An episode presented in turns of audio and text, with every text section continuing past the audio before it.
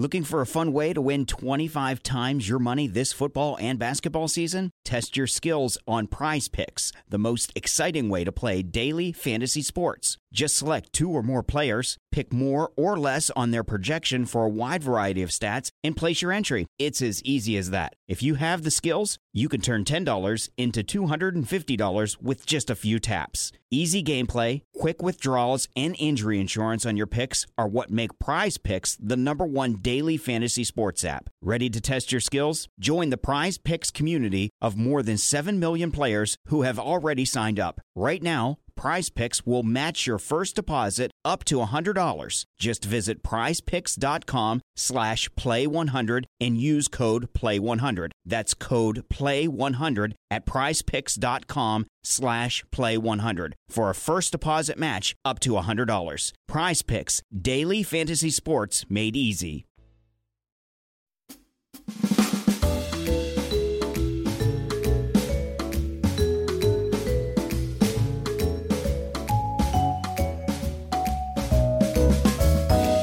Welcome to another episode of Wagon Wheel. I'm Jarrod Kimber. I'm going to be taking your questions. Uh, well, I'll be taking your questions if you've already put them out to me on Patreon, which you can do by subscribing to the Patreon and uh, getting the appropriate level that you need to be on.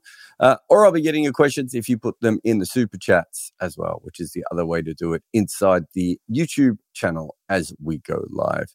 Um, but if not, you can put any questions up. And if I uh, have the chance, I will certainly get to them. But I'll start with the Patreon. Uh, just a reminder uh, to subscribe and like and press the bell icon, all those things for the Jarrod Kimber YouTube.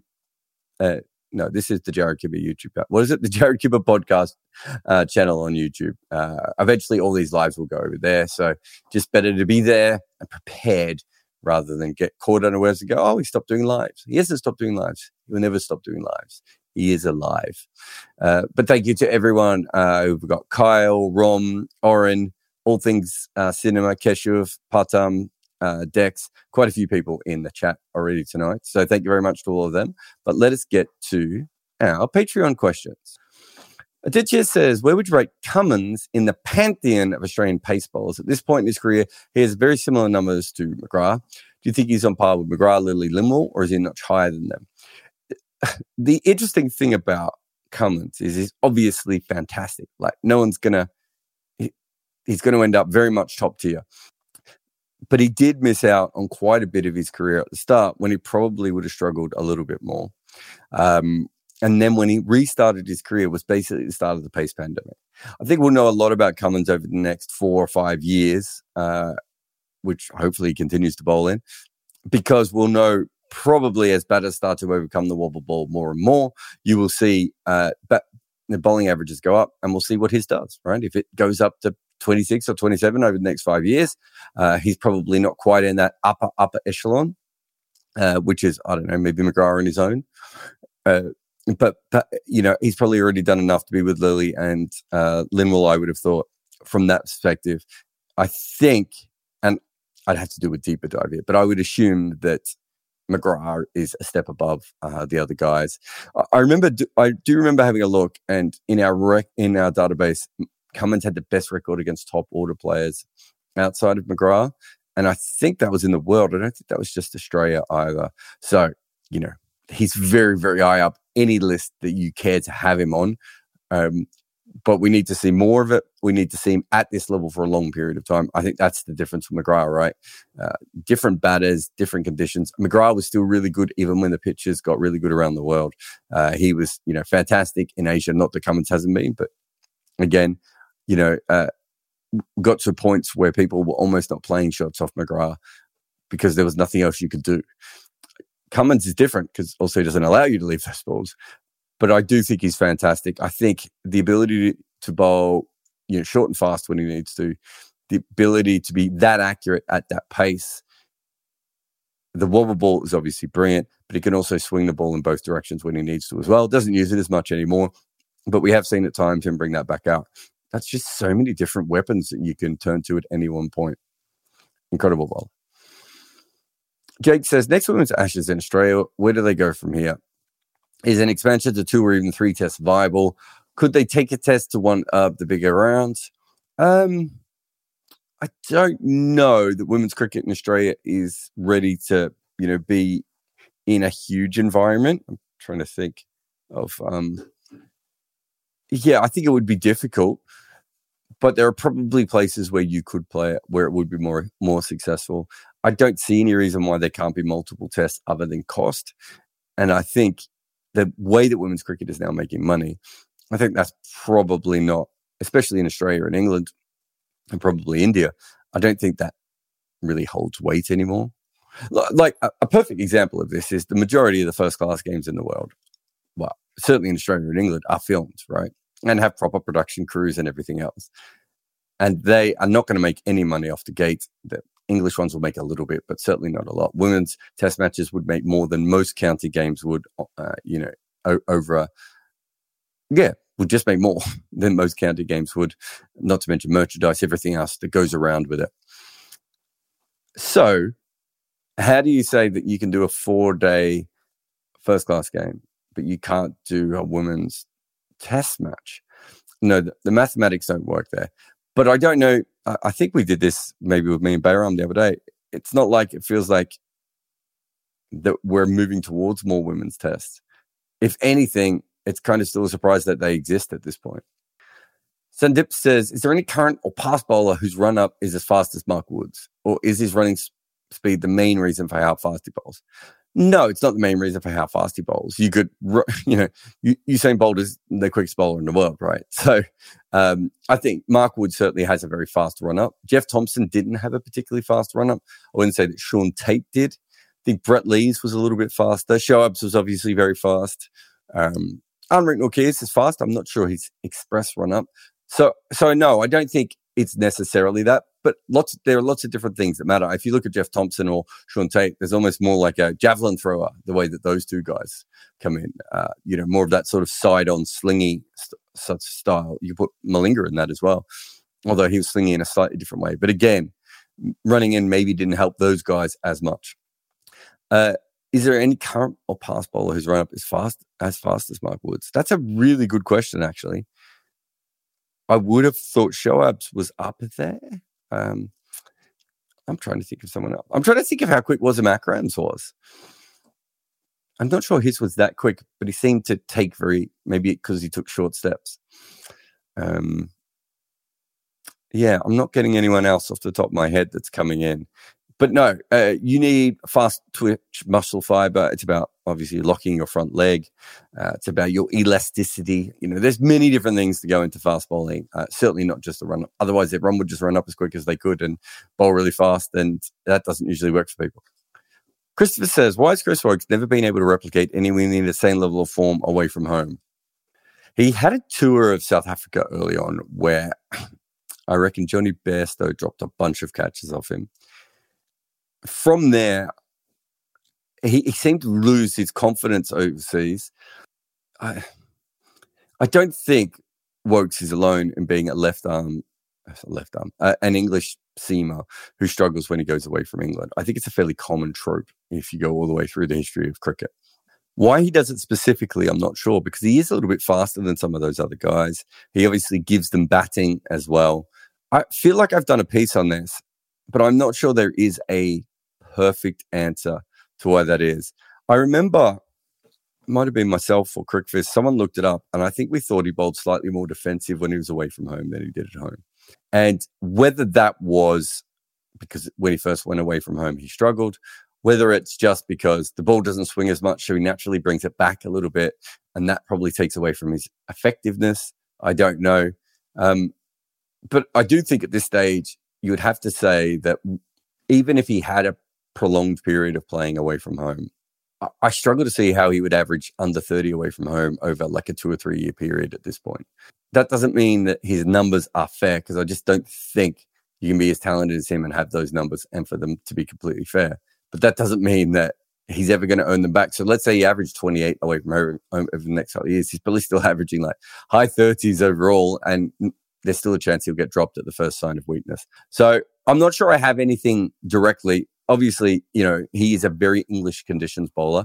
He's a very, very traditional bowler in that you see the ball, you know, in his hand as he comes in. Everything he's doing is right there in front of you. There's It's not like Josh Tongue. He's not tall like Ollie. Well, he doesn't have the massively high release like Ollie Robinson.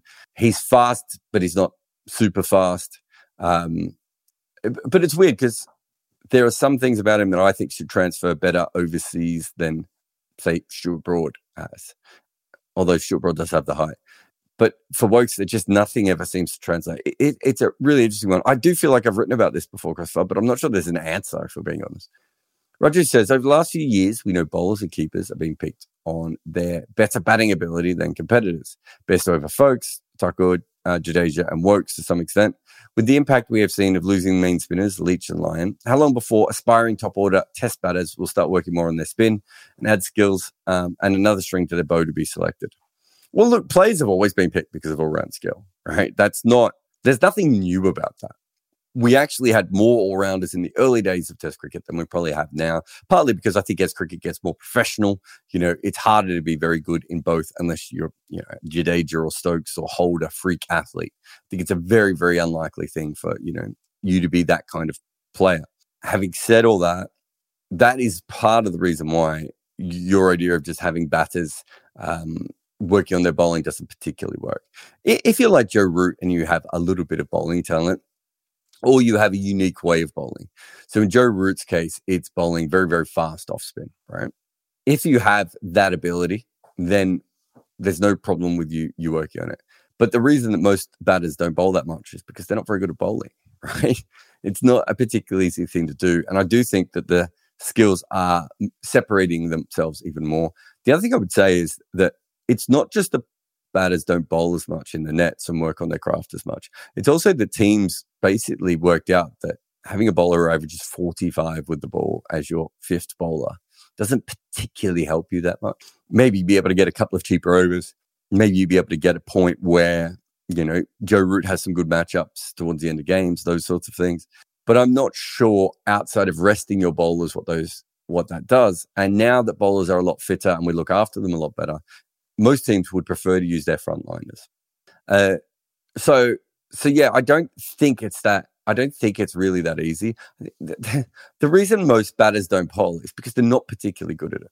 And so, if you look at you know Michael Bevan or Simon Katich or um, Tendulkar, Joe Root, Carl Hooper, these sorts of players, they're flawed, right? And over a long period of time, if they had to bowl consistently as frontline bowlers, they would be exposed what you can do is use them a little bit. But all of those guys I, I said there have a unique skill or a really a skill that can always help them or, or a way of thinking about bowling that always helps them in Tendulkar and Root's case. Not everyone's going to have that. And it's not particularly an easy thing to do. Most batters could work, you know, work on sort of rolling out some off spin if you needed it to be. But there's a lot of work that would need it to, that would be needed for them to actually be much better um, at the craft so that they could do it consistently enough that it would make a massive difference at selection. And I think that's essentially what the problem is there. Niran says Khawaja, Warner, Karunaratne, Sharma, Elgar are all 35 years or older. Once they retire, how difficult will it be for teams to find good opening batters in this era? Also, how funny it would be that New Zealand have the best openers in the world, Latham and Conway. It's pretty funny. Yeah. Um, yeah, for those who don't know, New Zealand has this haunted history of opening batters. They've really, really struggled over the entire life of their cricket. And it is quite funny that they've got, and even backups like, you know, they probably use Mitchell, but obviously Will Young is another guy. You know, they, they suddenly have all these openers when no one else does. Um, I don't, I mean, Sri Lanka is not particularly well known for opening batters, so Karunaratne is going to be hard to replace. Elgar I mean, they're going through a batting crisis in South Africa at the moment. Doesn't you know if if you picked up if you took Bavuma out of that side, I don't don't know how they would replace him at the moment, and tons of people don't even think he should be in the team. Sharma in India, I don't. I mean, Sharma's been fantastic, but he's hardly played any games. Um, you know, really a small sample size there, and there are other Indian talented players coming through. Warner and Khawaja, the problem with them is that they're both around the same age. I would hope that from an Australian point of view, that Khawaja wants to play for a good couple more years just because he hasn't cashed in as much as everyone else, but maybe he doesn't. Maybe he's like, I had my peak, it was really good, and I'm going to struggle from here on in. Um, Warner obviously is retiring. So, yeah, there's quite a few players there, but um, you know, I think that's a big problem for Australia, Sri Lanka, and South Africa. Not as worried about India. But the truth is, we haven't had a lot of good bad uh, openers for a long time. You know, we had the sort of Brathwaite Sibley era, right, where um, that job was sort of given to anyone. But obviously, Pakistan, you know, now have some players up at the top.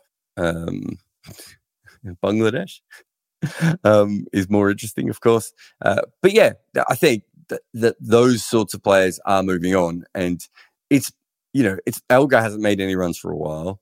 Warner's been in a bit of a funk. Um, so it's not like every player that you've listed there is also informed Niran. Niran also says, we'll be watching the uh, Pakistan Sri Lanka test series. Your predictions, any players you uh, think will do well and be tested. Look, I haven't even like looked at the, um, what is it? The West Indies India, which is tomorrow. Um, is that right? West Indies India? Yeah. That's how bad I am. Uh, so no, I haven't. There would certainly won't be any predictions. Let me have a look. So I can tell you straight away from the date 16th to the 20th. So that is going to clash with India, West Indies, which is in a better time zone for me. So West Indies generally wins my time zone more. Uh, and then 24 to 28, I'm assuming that's clashing with the Ashes and the next India West Indies team. So I wouldn't think I'd see a lot of um, Sri Lanka Pakistan. But if it's interesting, you know, I'll get sucked into it because I get sucked into everything. uh, Philip says more left arm paces, usually, uh, sorry, more male left arm paces, uh, usually able to bowl in swing, but less able to do outswing to right hand batter. Is it the same for the women's game? We have so few, uh, left arm paces in the women's game that it, it's it's hard to tell. I would say that based on what I've seen so far, I've certainly seen some left arm paces in the women's game who swing the ball back in. I can't think of too many off the top of my head who consistently move the ball away in the air anyway. Certainly nothing. I, am scanning my notes, but I can't think of anything in my notes that would suggest that, Philip. Like so we'd have to see a lot more, but there just isn't a lot of left arm pace in the women's game. There aren't a lot of left handed batters either. Left arm finger spin's kind of the only thing that we've seen a lot from in the women's game so far. So we're a long way away from being able to answer that. But it's, I think it's a very, very interesting question because we know that we know, I think we know that the natural way of swinging the ball is, is for a right arm bowler away from a right hander, from a left arm bowler into a right hander. We don't feel as confident with that with women as we do with men. And so, if we do have a lot of women left arm seamers, will we get some that will swing them away? I still think that's a really good skill. Uh, Jack Shantry did it obviously and had a good first class career before becoming an umpire. He did it at a very, very slow pace. Sorry, Jack, if you're listening, but an extremely slow pace. Um, it would be interesting to see someone who could do it consistently at a faster pace. Um, and also because it's it would be something different for left-handers to face. So I, I do think that would be interesting if some of the women um, could do that. Will says, "Do you think England would have won at Lords if Woakes plays uh, in place of Anderson? His batting is overrated by many in England, but he's a uh, but he's a lot better than Jimmy, and they didn't have many to chase down." if you're just looking for production, then he probably makes enough runs to make it handy in that particular game. But when you're taking Jimmy Anderson out, you, even though you, you're not taking a lot of wickets, the, the sort of the butterfly effect of that is kind of impossible to answer, right? Like it's it's one of the reasons why selection conversations are frustrating is probably the wrong word, but ultimately the game would have played differently had Woakes been there. And so because of that, the position that you're talking about him being in may not have ex- existed. Mm. Now, you might argue that one of the things is he would have taken wickets and England would have been in a better position and everything else. I don't think they were going to drop Anderson after one test anyway. So I understand your point of this question, but I don't necessarily think that I can give you the, the greatest answer um, because I, I don't think, you know, the way my brain works or doesn't work or misfires, whatever that may be, has trouble answering that. But I do understand your, your general point. Let us take a break and then he says as he clicks away from all the ads. Um, let us take a break here. And then after the break, we'll clean up uh, the rest of the questions on Patreon. And then we'll see if there's any super chats or anything else in the room. You're listening to Jarrod Kimber. This is Wagon Wheel. NFL Sunday Ticket is now on YouTube and YouTube TV, which means that you can stay close to your team even if you don't live in their town. Like maybe you're a Raven who married a Seahawk who got a job in the land of the Falcons. With NFL Sunday Ticket, you can watch your team's out of market Sunday afternoon games no matter where you live because you shouldn't have to change teams even if you change towns. NFL Sunday Ticket, now on YouTube and YouTube TV. Go to youtube.com slash presale to get $50 off. Terms and embargoes apply. Offer ends 919. No refund. Subscription auto renews. All right, welcome back. Oh, we still got Will's question. Satch, wait, did I click on the right one? You, we'll never know. Satchmo says, did the Headingley test expose some weaknesses in Cummins' captaincy, especially letting England's last three wickets add 95 in the first innings? Well, Stokes was dropped twice. It, it's funny how we look at these things because I remember Stokes. Was it Stokes? Oh, I can't remember. I think it was someone who's tweeting me during one of the other tests saying that Stokes' captaincy was bad. Or maybe it was Cummins again. Actually, it might have been Cummins again. And they and they were saying, you know, uh, Australia should have done this, Australia should have done that, and whatever it was, I said, well, they they got three chances. They just put them all down or didn't catch them all. Whatever game that was that had happened. These things happen. And I think that if Stokes holds out early on in that chase, uh, there was an issue there. They clearly weren't really ready for Mark Wood's batting which is a little bit odd, but sometimes happens with the tail ender. They they just assume they could bowl short to him. I actually think the best place to bowl Mark Wood is probably just on a length, and he'll hit one straight up in the air, two or three shots in. Teams don't necessarily try that as much, though. You know, maybe a surprise short ball with a bunch of length balls and the surprise Yorker is better than just short ball, short ball, short ball, and occasional Yorker to him. Um, but they did have Stokes dropped a couple of times off Murphy, uh, and also Stokes is very good in that situation, and it didn't take that. It was a it was a ground that once you got going, you could score very quickly on. We saw kind of everyone do that in fits and spurts, even if it wasn't easy to stay on top of the balls the whole time.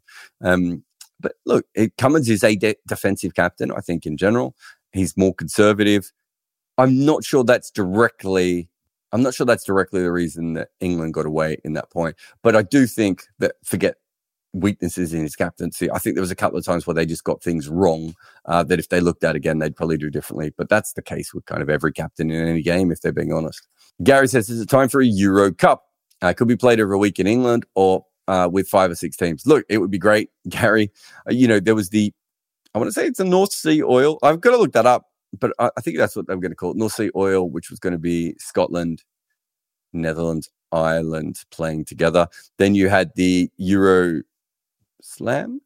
I think it was called the Euro Slam. I should know that. I, you know, actually worked for it, um, but I can't remember the full name of it. Um, so the, the, you know the, the, European sides have talked about this before. I don't see how it particularly helps England at the moment, or why they'd be interested in it.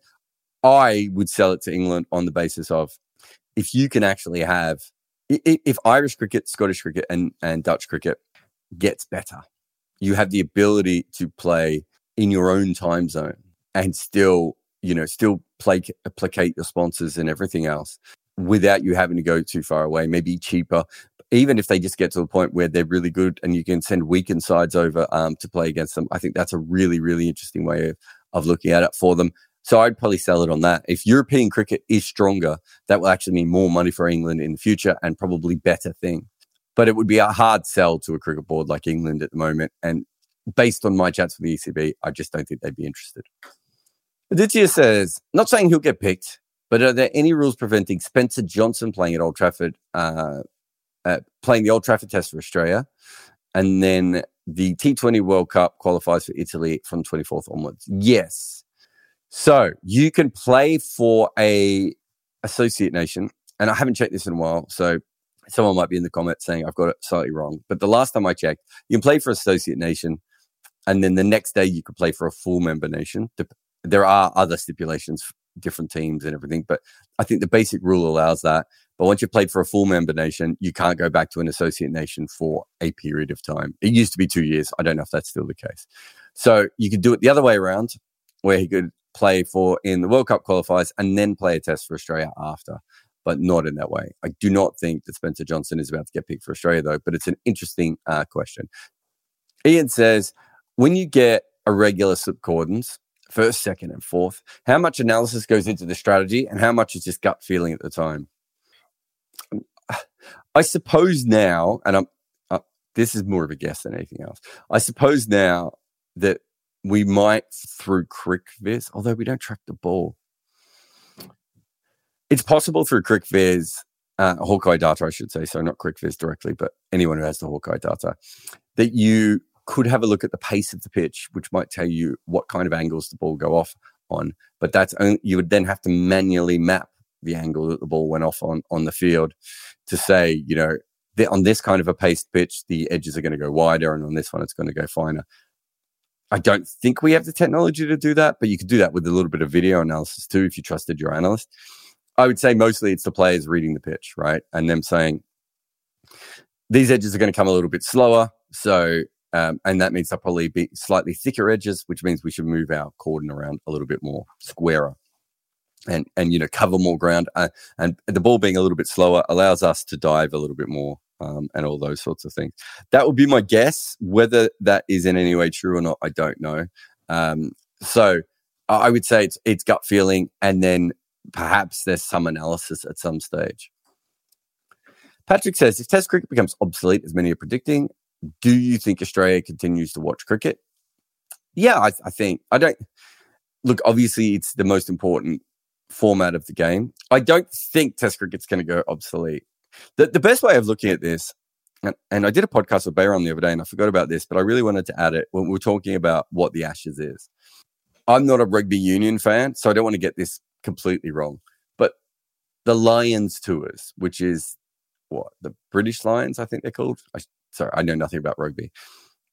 That is a cultural rugby event there was probably a time when that was the best thing in the world, right? When them playing against South Africa, Australia, or New Zealand was the absolute pinnacle of the sport. Because the World Cup is obviously the pinnacle of the sport now, and there's some great leagues around the world and all these different things. But the Lions Tour still exists. And the reason the Lions Tour still exists is because it makes a lot of money and people keep going to it. I find it very hard to believe that Ashes, for instance, will die off. But I also don't think that Australia is like a test only country. For instance, that was where the one day revolution starts, right? England, England played one day cricket and, and T20 cricket, both, you know, to get crowds into the ground. So Australia did it, um, you know, in this dynamic way that really changed white ball, well, invented white ball cricket really, but changed white ball cricket all the way around the world. So to think that Australia doesn't have a heritage there as well, there's no doubt that one day cricket specifically and T20 internationals are maybe not as important, but I find it hard to believe that there's no test cricket and no one's interested in cricket anymore in a country that has shown plenty of interest in cricket over a long time. Just don't see Australia as a one format culture. Not to say it wouldn't change, Patrick, because it might massively change, but it could change in other countries as well. I don't think it's just an Australian thing there. Ben says Labuschagne stats are starting to become more normal. Now he's playing fewer games at home and actually being caught. Uh, yeah, he's also going through a funk, right? I don't think it's just traveling away. Um, but uh, if all test players played exactly 50% of their games at home, who would have the best record? Well, Bradman would have the best record. Yeah, Bradman averages more away from home than he does at home. Of course, that unfortunately for him was just England. But um, uh, the best batting records away from home, off the top of my head, I, I can't remember who's first. It's Barrington's first and Hammond's second. I want to say one of them averages 69 yeah, Barrington averages 69. So I had it on my screen. I don't know why I was trying to remember it. Uh, and Hammond averages 66.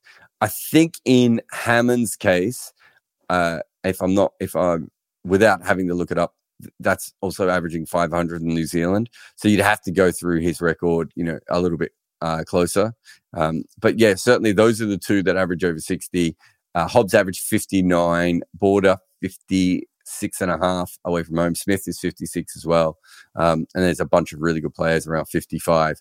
So, yeah, I, I, I suppose Barrington, Hobbs, Smith, when you factor in their um, averages altogether, and if you want to put Hammond in there as well, that's also more than fine.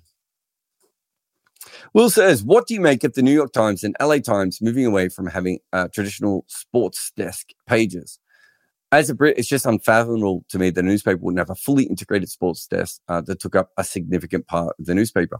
I think that's just a sign of the times. Well, New York Times does have sports, right? Like they have the athletic. They probably have more sports coverage than any newspaper in the world. But I think what is happening is uh, I, I don't think newspapers cover cricket particularly well.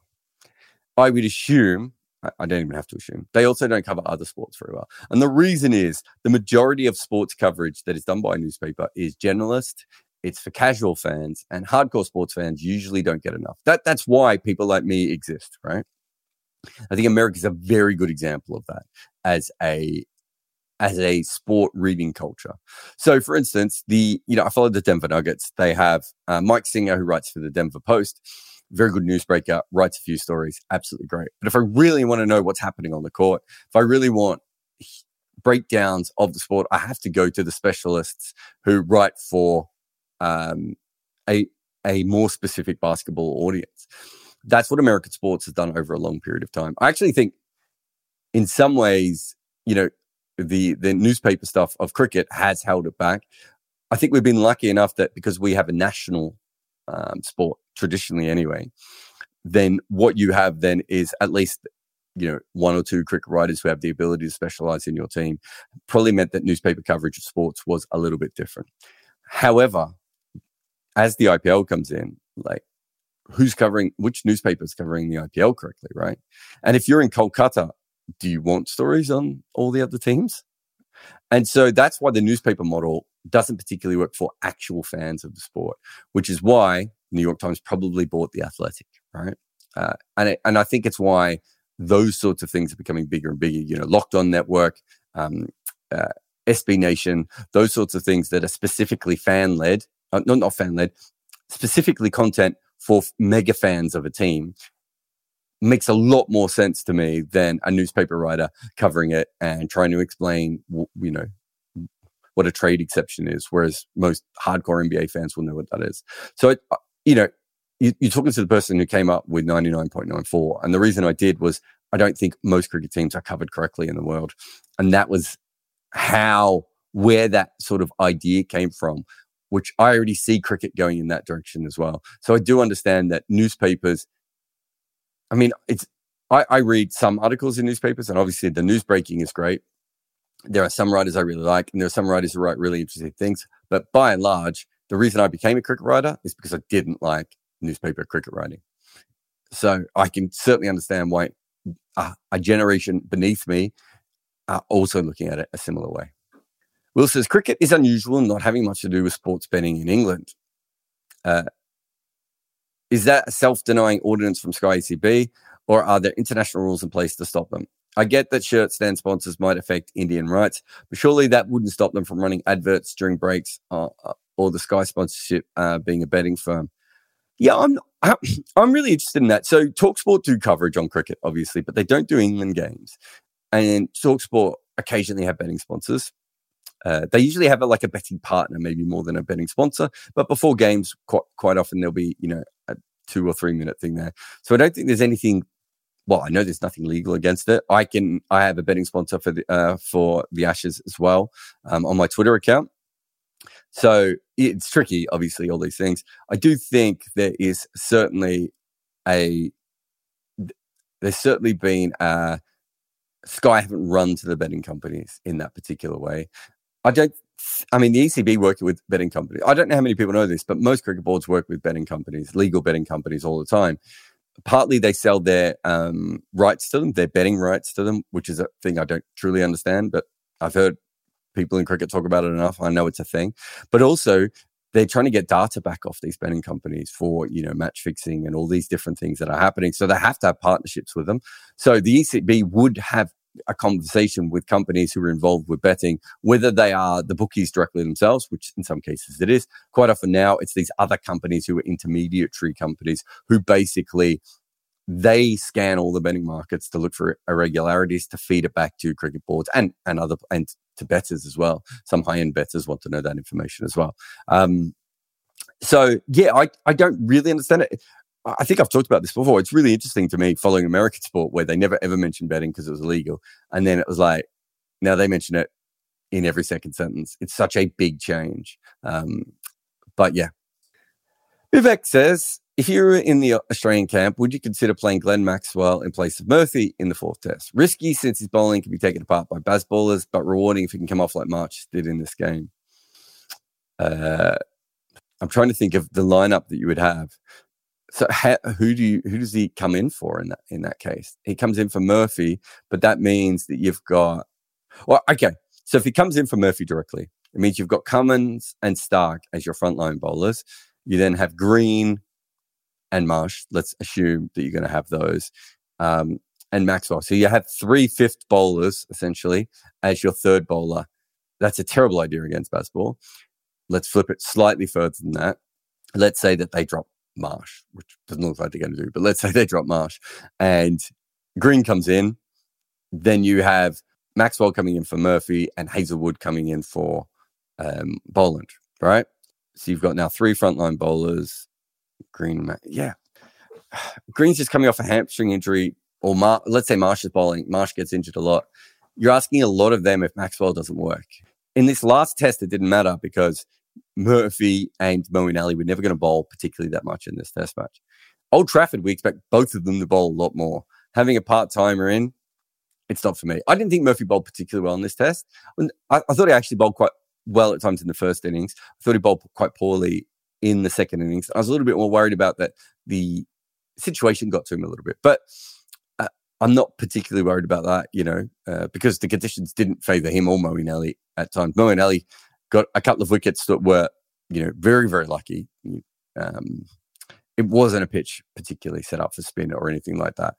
But I can't see how Maxwell helps really. I mean, okay, you've got another batting option. I love Maxi. Um, you know, he's a legend, and I, I think my, one of my sons has got his book upstairs. Um, but you know, I mean, we saw what happened to Bracewell when he played against England, and Bracewell's a much better spinner than Maxwell. I just don't think it's a smart bet to be able to do that. Anyway, let us have another break. And then after this break, we will uh, get to the rest of the questions in the where where am I going? I uh, will get to the rest of the questions in the chat, and you're listening to Wagon Wheel with Jarrod Kimber. All right, let us get to the questions. And a big thanks again to everyone on Patreon. But we've got a bunch of comments. If you're desperate for me to answer something in the comments, super chat always the way to go. Uh, we've got quite a few in here. Shrikant, who sent a super chat. Thank you very much. What are your thoughts on a red ball League? Can franchises be persuaded to participate in one? Imagine a test match between Mumbai Indians and Sydney Sixers. I, I've said this before. I think it might end up replacing Test cricket, that kind of a system I could certainly see how you would be able to get money for that easier. Uh, you could have more of the best players in the world. It would fit into modern life a lot better. Um, so yeah, I, I, there's no doubt that it could happen.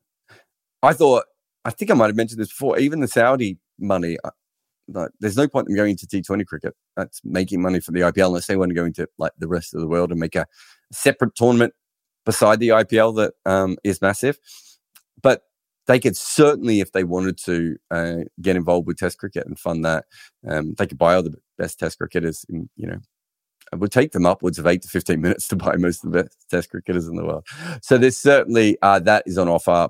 And I do think there's so much money in red ball cricket. It's also a different kind of audience in T20 cricket, marketed in a different way. You could separate it from Test cricket. So yeah, uh, I do think eventually that would happen. Uh, well, sorry, I, I do think eventually someone will try that. Whether it will be funded correctly or set up correctly, I don't know. Whether it will be successful is down to all the little bits of it. But on the face of it, you could certainly have a franchise red ball League, which I would think would be a franchise test league.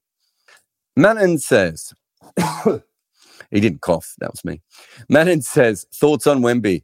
Uh, I saw highlights of the first game. Oh, this is Victor Wembanyama. If you haven't seen him, the French uh, basketball sensation. He's seven foot four, moves like a guard, um, doesn't particularly dribble, always like a guard, and is uh, skinnier than a very skinny thing. Ten pole? Let's go ten pole. Look, uh, he's obviously, I think even in his first game when everyone was slamming him, he still had like five blocks. So on the defensive end, I think Wemby's going to be really, really good to start with. I worry about the fact he can be moved very easily at the moment, and he will be all the way through his first season. We saw Bol Bol still struggle at the NBA level just because people can move him a lot. You know, being tall and being fast and skillful is really good, but if people can just push you away all the time, it doesn't particularly help. But I thought he was much better in the second game, um, and I wouldn't, I wouldn't take too, I wouldn't be worried too much about what happened in the first game. He's going to struggle, but He's seven foot four with a 19 foot four wingspan. I may be slightly exaggerating that. I think he's fantastic, but it's just exciting to have someone like that. I, you know, I remember I was in America when LeBron James was playing high school basketball. I just remember the ex- excitement over there. Wemby had a similar kind of excitement. You know, Kareem Abdul Jabbar is probably the other one that makes sense. When you have talent like this coming through, even if it doesn't work, it's captivating watching it and, and following it and, and everything else. It's one thing I think the American sports can be really good at is the hype of the players as they come through, but also the excitement you you know of the next big thing. Even when we have a really good younger player in cricket, sometimes we we oh they, he's got to prove himself. They got to prove himself. So, this player is really good at the age of twenty or twenty one. Can we not enjoy that? No, they've got to prove themselves more. So I do I do like that about American sports that at fifteen and sixteen. Uh, you know, you can follow a player for quite a long time. Of course, the other side of that is that probably many people's lives are ruined because they were never supposed to be um, in that position. Kyle says, What are Root and Williamson doing to play with soft hands? And can lesser players mimic it? And that's act like it's a natural ability, like bowling a heavy ball, uh, which we know relates to spin rate. Um, yeah, so it, I think getting the timing right and the way that you do soft hands correctly is, I mean, there's, there's a natural ability part of that, but getting it, bringing it all together is not a particularly easy skill to do. Um, I mean, essentially what they're doing is as the ball is about to make contact, if they're not 100% sure that there is a avenue for them to be able to score runs, they can loosen the grip on the bat. I've never been able to do it. So I'm not very good at cricket, but I can do most things at, in cricket, you know, from wicket keeping to taking the new ball, you know, fielding in every position, you know, bowling off spin, bowling leg spin, all these different things. I, there's a, like a couple of things I can't do in cricket. One of them is probably use soft hands, and another one is bowl in swing. Uh, and I've tried both, and it doesn't. So I don't think it's as easy a thing to learn. It's also when you are doing it, there are other things that come from it. But the best it's not just Williamson and Root that do it. Dean Elgar does it a lot. Most of your better opening batters who come from New Zealand, England, maybe South Africa, sort of do it naturally.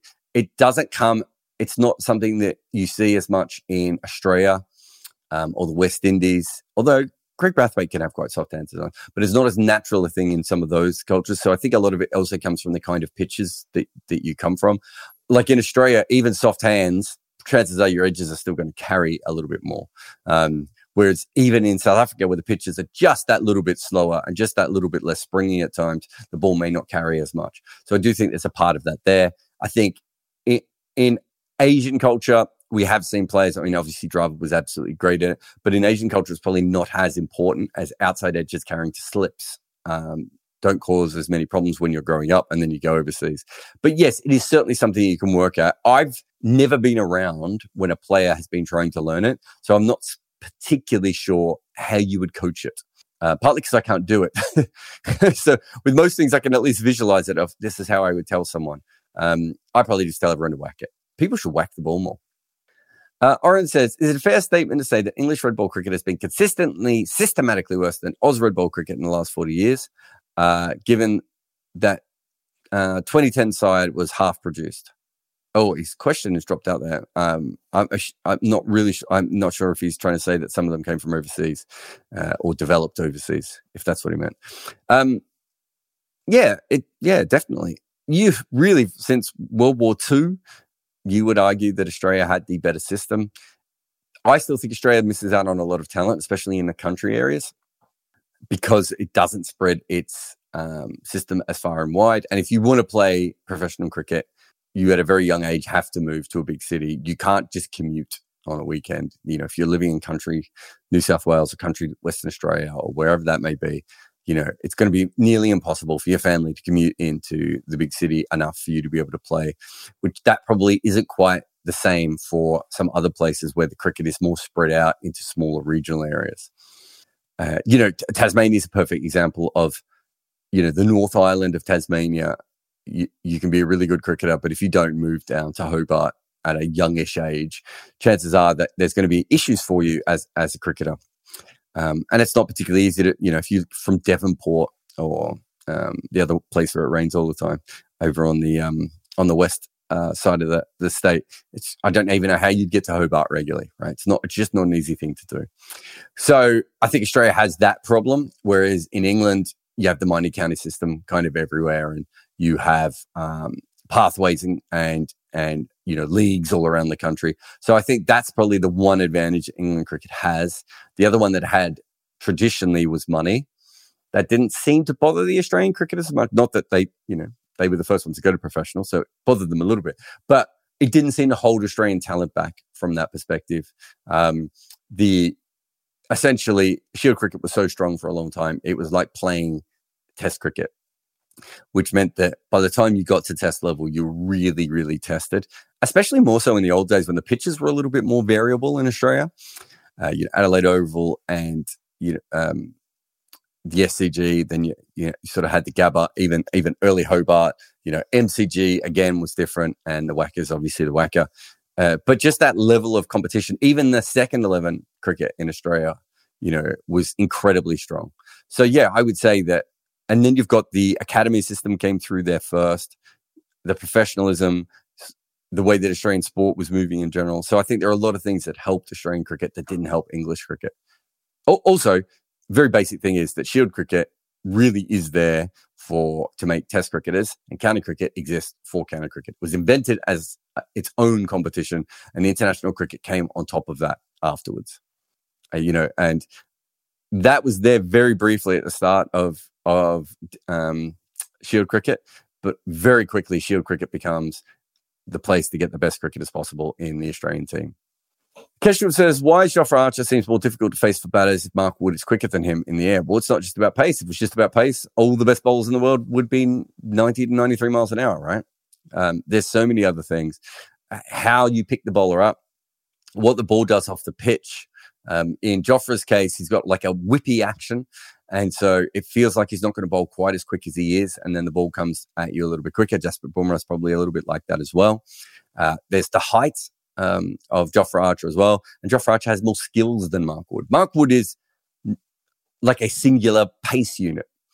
And if, if you look at Mark Wood, Anrich Nortje, and Jofra Archer, they can all probably bowl 95 miles an hour.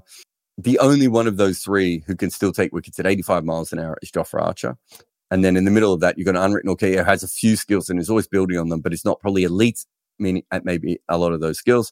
And then you have Mark Wood, whose main skill is pace. Although, be fair to him, he swung the ball the last test, but even when he did, he struggled to control it.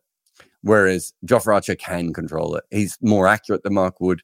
Um, and that the wrist position whip that he gets through the ball means a little bit like Courtney Walsh. The ball seemed to bounce up a little bit um, more steep than other bowlers. That, that's what the batters tell me anyway. Will says, why don't Ireland and Scotland combine West Indies style? Well, Ireland, Will, has already combined, of course, because Ireland is uh, the Republic of Ireland and Northern Ireland. But boom, so they are the other West Indies already, which is my, one of my favorite facts when people say oh, the West Indies should be disbanded. There's no other teams like it. We still have the England and Wales cricket board, um, and we also have uh, the Irish team. Um, I, uh, I don't know how much you know about the uh, two cricket cultures, but they don't particularly like each other that much. I'd be shocked, shocked if we ever saw a situation where Ireland and Scotland combined. I don't know if we'll ever have another combination team, really, unless I'm missing something obvious that might come up one day. Um, but yeah, I wouldn't have thought we will ever have another team. Maybe Pacifica, you know, sort of Fiji, um, and some of the other islands maybe getting together. Um, we know Fiji have been strong at cricket before, you know, but perhaps if we got a few islands together there, you might get something else out of it. Um, but I, yeah, I think it would be a hard sell going ahead, but you never know. Cricket's weird. uh, Juggling Geek says MLB very successfully introduced pitch clocks to speed up baseball games this season. Could cricket do something similar to increase overrates in tests? I think we will eventually have a pitch clock, what we, we call it a bowl clock, delivery clock in cricket. Uh, tests T20 one days. I don't know who will do it first. It might be a random league. There would have to be other reasons why they would do it. But yeah, it, it, there was an interesting thing this week where Australia was saying Australia and England both want, if you bowl the team out within 80 overs, you can go as slow as you want. That's a bit of an oversimplification, but I think that was what they were saying in court. That, that is what they wanted. I think it's under 60 overs if you bowl a team out at the moment. You can go quite slow and not get deducted. But that doesn't take away from the fact that if you bought a ticket for that day and your team has bowled out a team in 79 overs, and that's the only 79 overs you've gotten, you might be excited, but also still a little bit frustrated. It's not just about the bowling team. I think it's the most important thing at the moment. You know, there's DRS, there's concussions, there's batters asking for drinks, there's batters not being ready, there's a lot of gardening, all these sorts of things. Honestly, I think if we had a pitch clock, we could also make the batters speed up a little bit. And then you could also have a minute break between, uh, or whatever it may be, 45 seconds or a minute break between the overs, which also should be timed. Um, and we would just move a lot, the, the game a lot quicker. I, I think it probably makes sense going ahead. I don't think cricket's right at the point where baseball is, though. Baseball was getting to the point where people didn't want to watch the game anymore. Everything felt so dragged out. And baseball was also struggling for an audience cricket has been growing. And so I don't think that you would be able to say it it definitely needs this, but one way or another, it's going to come in, right? Because it makes sense. And we've already talked about it. Even we talked about it in cricket even before baseball. So I'd be very surprised um, if we didn't do that. Uh, Satya says, in your video on Badree, I noticed Mujeeb very close to him on all charts. He also bowls power play um, overs and uses finger spin tricks. Your opinion of him? Luke Mujeeb's always been a very, very good bowler. I, I would say I, I, don't know if you're comparing him to Badree. He's very different to Badree. He's um more like Theekshana, but I don't think he's as consistent with his line and length as Theekshana. I think he's a little bit less sure of what he's doing. I don't think he's for someone who's very skillful. He's not always the most confident person, and I've seen him probably on more occasions than most spinners of his quality. Crumbles the wrong word. What's the right word? That he you can get in his head in a way that you, I think you can score a Rashid Khan and not get off his not get in his head. And Samuel Badree was another one, and Ashwin is another one. Because I think with Mujeeb, he still, even though he's older now, he still almost projects like a younger player sometimes. And Theekshana seems to have just enough tricks that when the pitch is not spinning, he's still handy. Mujeeb seems to be, to me, seems to me to be someone who, when the spin, when the pitch isn't giving him anything at all, he's maybe more like a Junta Mendes, where at that point he doesn't have a lot to fall back on. He doesn't put much rotation on the ball. He's not quite as sneaky with some of the things he does, like Theekshana is, and so he becomes cannon fodder. So I do think, from that perspective, on um, that Mujeeb is maybe slightly more limited. And I think that's why we haven't seen him as much at the top level. However, you know, one of the things that frustrates me about the IPL is there should be a deeper bench so that you can have, you know, players like Mujeeb available to you at any time, bring them in for two or three games. I think that's where at the moment he would be perfect. But I think he would need to be better on flat surfaces and also better. I think he's very, very good when the ball is skidding on in the way that Badree is. And Theekshana, to be fair, as well. I don't know if he's as good when the ball's not skidding on. So he probably needs a prominent seam and the ball to skid to be at his most effective, which is fine because, as I said, that's still a really important job, and I think he's very, very good at. it. However, what I would say then is that my issue is, can he? Is he good enough to be a dead set certain opening bowler for you? And are those is that what you want? Very few teams at the top level probably want that it's not something you know you'd rather have someone who can bowl one or two at the top when you need them and you know they're all there for in the middle um, on other days. And i wonder if Mujeeb is quite good enough there. But look he's a fantastic talent and he's still i mean he's afghanistan we don't really know what his age is most probably but he's still young. Um, and you know if you're a good spinner between the age of 18 and 24 25 there is a point at which your physical gifts don't go on the wane and your mental game takes over. So I always think the best the best time for spinners really is that sort of where Ashwin was maybe the last three years, right? Where your body's still doing more or less exactly what it's always done, but you're thinking about the game in a whole other way. Mujeeb hasn't got anywhere near there. And even as he starts to mature, if he can pick up some of those other tricks and work out what to do on pitches that don't help his particular kind of bowling or or the new ball or whatever that may be, I think he could be uh, a fantastic option. Anyway, uh, thank you for that super chat. Oh God, that I put up twice. I uh, thank you for that super chat, Satya. And thank you to everyone in the chat tonight. Uh, you know, really appreciate it. It's great to look down and see so many names. Like who've we got in here? We've got Sam and EKG, um, uh, Hassan, you know, all these different people are in there. Uh, Umang, it m- makes a big difference um, seeing that. And obviously, the more comments that you put in, more likes, all that sort of stuff helps the channel overall. So, huge shout out to everyone there. Um, remember, if you haven't gone and downloaded uh, Wicket Cricket Manager yet, my team's not going well at the moment. So maybe I shouldn't be bringing this up, but you should go and have a look at it. Also, I tweeted out my code if anyone wants to play against me. And I'm saying that basically because I think that will get me more money, which will help me uh, to play, um, uh, to play uh, more games and, and get some better players in my team. Actually, my team is okay.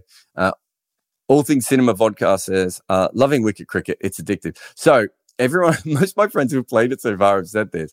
And I put a tweet up today and someone said, Oh, you haven't said ad. And I was like, I'm not, act- this isn't an ad. I'm putting this tweet up because I need more practice to play against other people um, to learn, you know, what they're doing that I'm not doing and everything else, uh, so I can become better. But please, if you support this podcast, um, please support the sponsors as well because uh, you know they're the reason that allow us to, to more and more.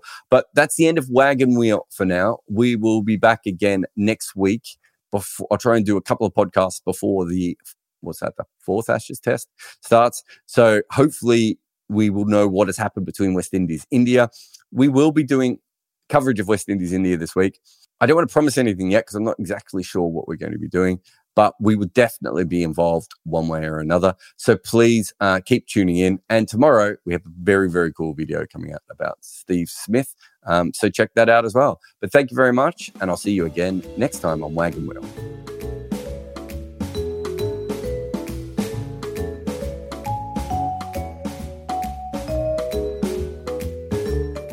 Thanks for listening. This podcast has an ad free version via Patreon where there are many other extras as well, including a Discord channel. There's a link to those in the show notes. Please review, subscribe, and tell all your friends about our show. Word of mouth is the best way of making our podcast grow. If we had a guest on, chances are their socials are in the show notes. Please support everyone who comes on this show. I am Jarrod Kimber, and this is my network. But we also have hosts and co hosts like Bharat Sundaresan and Bayram Kazi. This network is overseen by Nick McCorriston. Each episode is produced by Ishit Kuberkar at Sound Potion Studio. The team from 42 help us out with the video side. Aurojyoti, Sena Payi, and Maida Akam, both producing podcasts, while Mukunda Bandreddi is the head of our YouTube content.